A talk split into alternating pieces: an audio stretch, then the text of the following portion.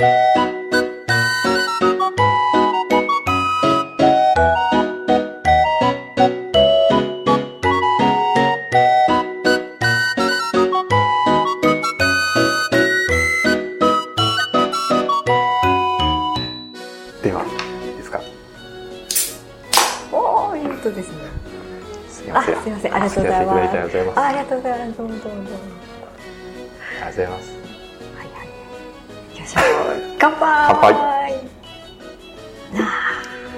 ノンアルコールですね。ーノンアルコール。この味は。ノンアルコールの味がしますね。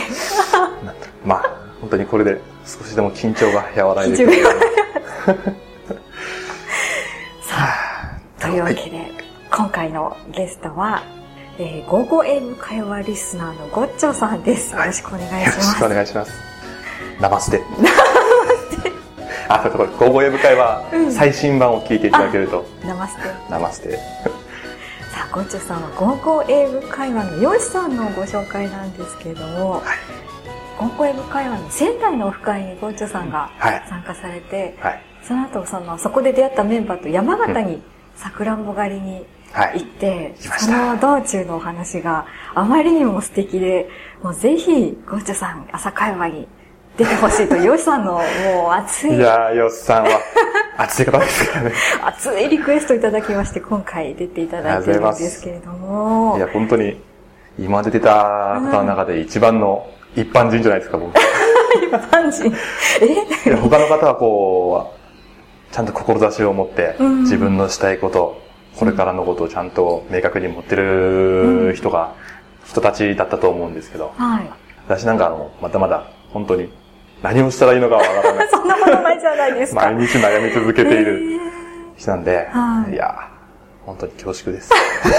出させていただいて、頑張ってね。はいー。ね、でもゴーチャさんはその、英語を勉強するきっかけだったりとか、今日はそんなお話を伺っていきたいと思うんですけれども、はい目標があるんですよね。そのお話を今回は追っていきたいと思うんですが、はい。ゴーチャさん山形県の出身なんですね。天童市です。で、山形ですと育って18歳で、ご両親、建材屋さん？はい。建材屋さんの？建材さんっていうと、あの、大工さんに材料を売る仕事ですね。はい。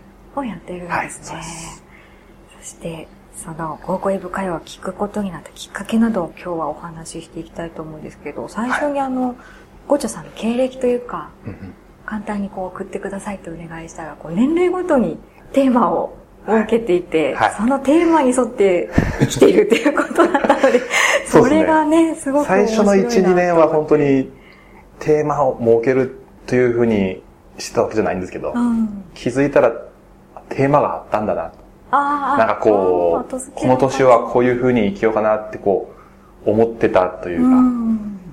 少し前の話なんですけど、その時ちょうどあの、ブッダの本を読んでいて、うん。ブッダもあの、35でまず悟りを開いたうん。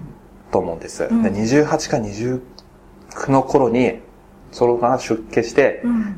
滝に打たれる修行だったりとか、断食を行ったりとか、6年間はい。悟りを開くまで、いろんなことをうん。してたんですって。はい なので、ああ、これちょっとかっこいいなと思って、もういろんな、もう精神面から肉体面からうん。生きる力というか、まあ子供もはい3人いるんで、うんうんうん。やっぱりこう、生きる方向を間違いない方向に進んでいけるように、う。うん。いろんな面を鍛えていきたいな。ああ、じゃあ、ブッダに憧れてたというか、ブッダに憧れそういう生き方いいなみたいな感じっていうまあ僕は全然出家してるわけじゃないんですけどね。うんうんうん。あ、それでずっとこうテーマを設けてというか、途中からそれを意識しましたねあ。、そうなんですね。結構ね、面白いですよね。テーマが、面積も絶対読みたい年とかね、引き寄せの法則にこう基づいて生きるとか。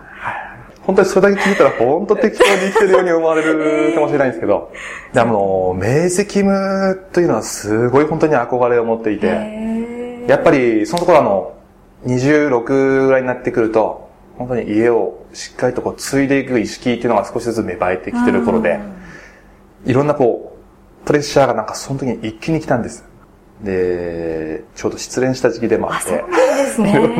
面で、ちょっともう、最初は現実逃避という面から入ったんですね。でその時に、図書館行って、あの、明晰夢を見る方法っていう本に出会って、で、その方は、すごいこう、いろんなこう、いじめだったりとか、うん。まあ、家庭内の親からの、はい。なんていうんですかね、虐虐待、虐待、うん。それもあって、こう、鬱になりかけていて、寝た時に夢を見ることだけが楽しみだったって言ってたんですね。まあ、環境は全然違うんですけど、まあ、その気持ちすごいわかるなと思って、夢の中で何も心配することなく楽しめたらいいなと思って、そこから明晰夢を絶ただただ見たい。っていう。ただただ見たいがために、もう意識して、うん。で、夢日記っていうのをつけるらしいんですね。で、夢日記をつけると、夢を見ることに集中するんで、うんそれから次第に次第にこう夢と現実のその違いが分からなくなってくるらしいんですよ。ちょっと眠って起きて夢日記つけて小夢を見た。もう一回寝て、またちょっと夢を見て、夢を見た。これなんかある小説家もそういう風にして小説を書いてたらしいんですけど、はいはいそういう風にして夢日記を書いていくと、次第と夢の中で小説を書くようになってるような感じになってきて、あ、むしろここが夢なんだってこう気づける時が来るらしい。へえ、それをやってそれは憧れて、もうさらに睡眠の質をわざと悪化させて、もう目の前に携帯当てて、もう眠いのに寝てる時間、8時間はもう夢を見続ける。そういう気持ちでしたんですけど、いやー、難しいですね。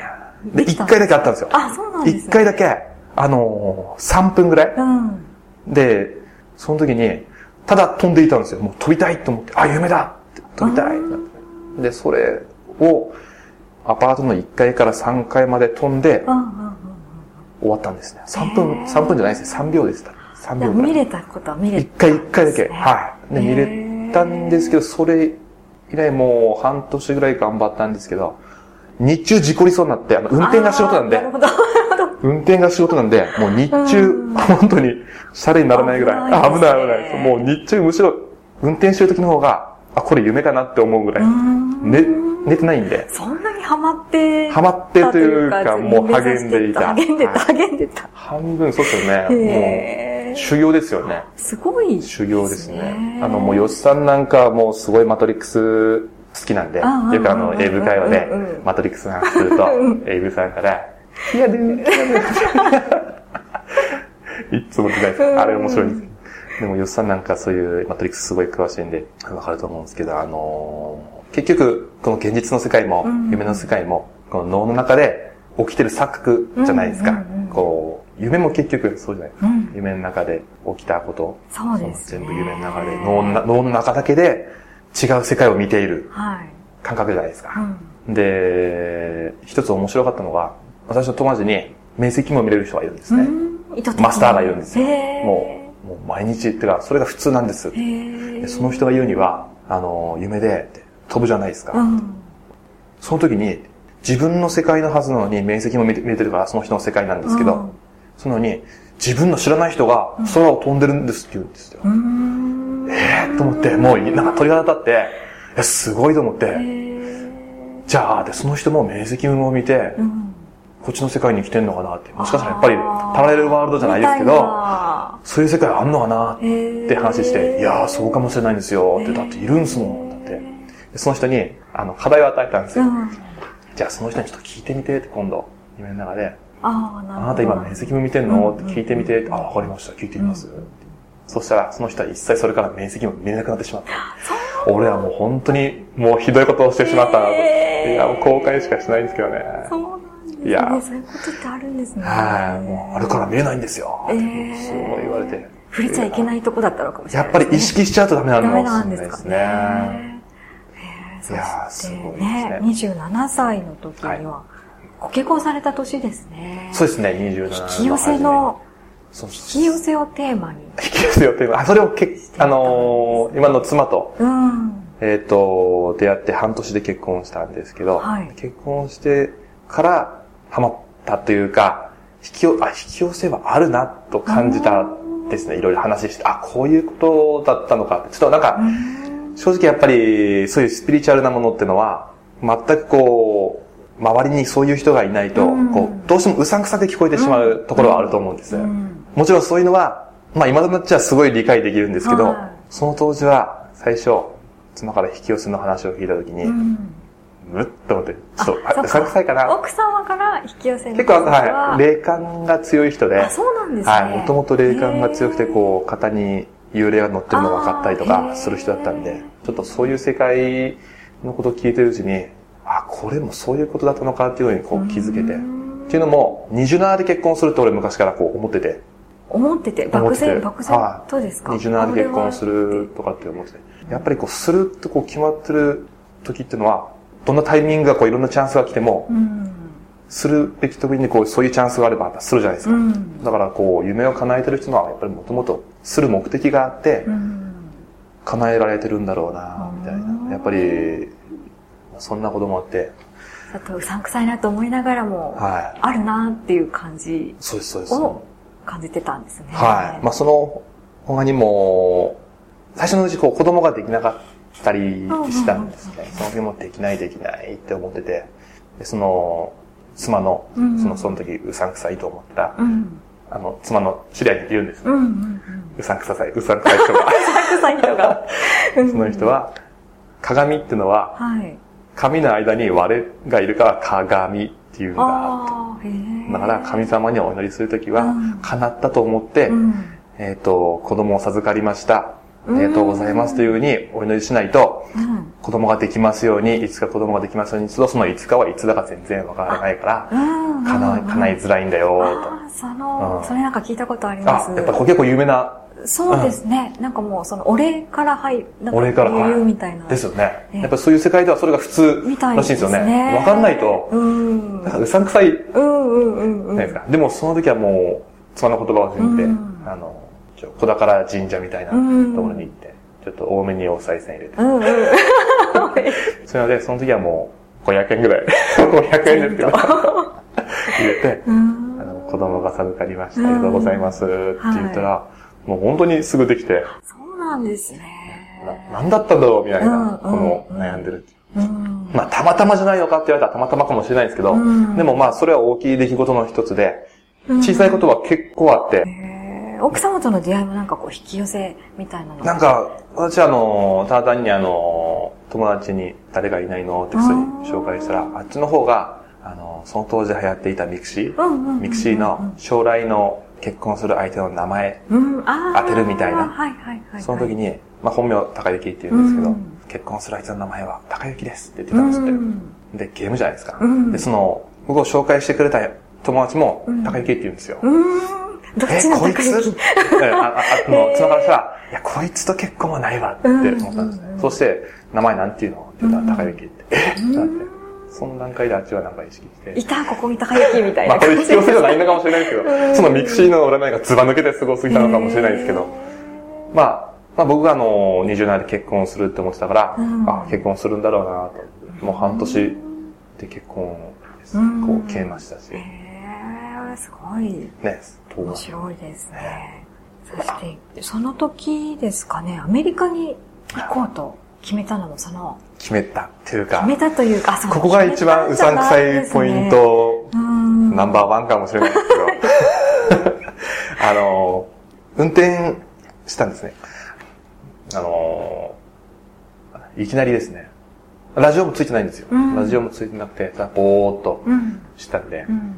ぼーっとしながら運転してて、そしたら、左の後ろの方から、はい。あの、トラックなんでうん二人乗るじゃないですか。後ろにあねはいはい、人乗れないんでう、ん。後ろから、あのー、34歳でアメリカに行くっていう風に聞聞こえたんですね。聞こえたんですよ。ほんこれ、これ。あ、34なんで、歳でアメリカに行く？っていうフレーズだ。はい、行き聞こえたんです。なさいとかじゃなくて、行くっていう声？でも、びっくりするじゃないですか。怖いです。はい怖いですよね。びっくりするじゃないですか。え？で、どこ、どこに行くの？うんって言ったら、ノースカロライナっていう、その時ノースカロライナっていう、発音はですね、ノースカロライナ。すいません。ノースカロライナに行くっていう声を聞いて、うんうんノースカロライナってだったんですけど、もうそれ以来、えなんでとか、うんそういう話は全然帰ってこなくて、で、誰もいるわけじゃないですか。男性の声ですか？男性の声です。男性あのあー、じいちゃんの声じゃないんですよ。ああ、でもそういうちょっと、はい。50ぐらい。いの、はあい。その、低い声で聞こえてきて、でノースカロライナっていう、まず、種の名前初めて聞いたし、あ、そうだったんですえ、ね。何があるのかなと思って、ええもうそこから意識して、で、とりあえず妻に相談しようと思って、うんで帰って言ったら、普通の人だったら、うん何言ってんの、うん子供いるんだよ、中に。うんそんなん無理でしょ、みたいになるじゃないですか。はいでも、あの人はスピーチャ。好きな人間なんで、はい。じゃあ行くんじゃない？軽く言われて、へーあ、じゃあ行く行く。奥さんだけじゃなくて、ワンチョさんもなんか、こう、霊感っていういや、ないないない。ないですねないです、ないです。一切ないですへね。ー一切ないです。ああ、行くのかと思って、んまあアメリカは嫌いじゃないし、でも、どちらかといえば好きだし、その時はまあ、行くんじゃないって言ってくれたんで、うん。ちょっと行くことを意識しだして、はいで、じゃあ英語勉強しなきゃなはいはい。なりますよね。行くなら、みたいな。そうそう。で、その時、ポッドキャストも全然まだ聞いてなかった時なんで、うんとりあえず NHK 語学講座聞いて、ただ聞くだけだったんですよ、うん聞くだけ。もう聞くだけで、4年ぐらい？そんなに ?4 年ぐらいもう聞き続けて。聞くだけを？へー聞くだけ。まあ聞かないよりはいいだろうと思って。まあまあまあ34まで時間あるし、あるし。耳だけでも慣れとこっかな、はいはいはいみたいな。そうそうそう。あの、へ聞こえるようになればなんとかなるかなとか、うんまあ、もう少し、あの、34に近づいてきたら。そういう実践みたいな踏まえていけばいいのかなとかって、こう、ただあ漠然と考えて。れまで英語は、全然全然。学校でやるくらいのもうはい。英検、ん ?3 級か。うん3級が持ってるんですけど、だけどもうそんな記憶が知識が全然ないですし、で、そこからずっと聞き続けて、で、ポッドキャストっていう存在を知ってですね、うん。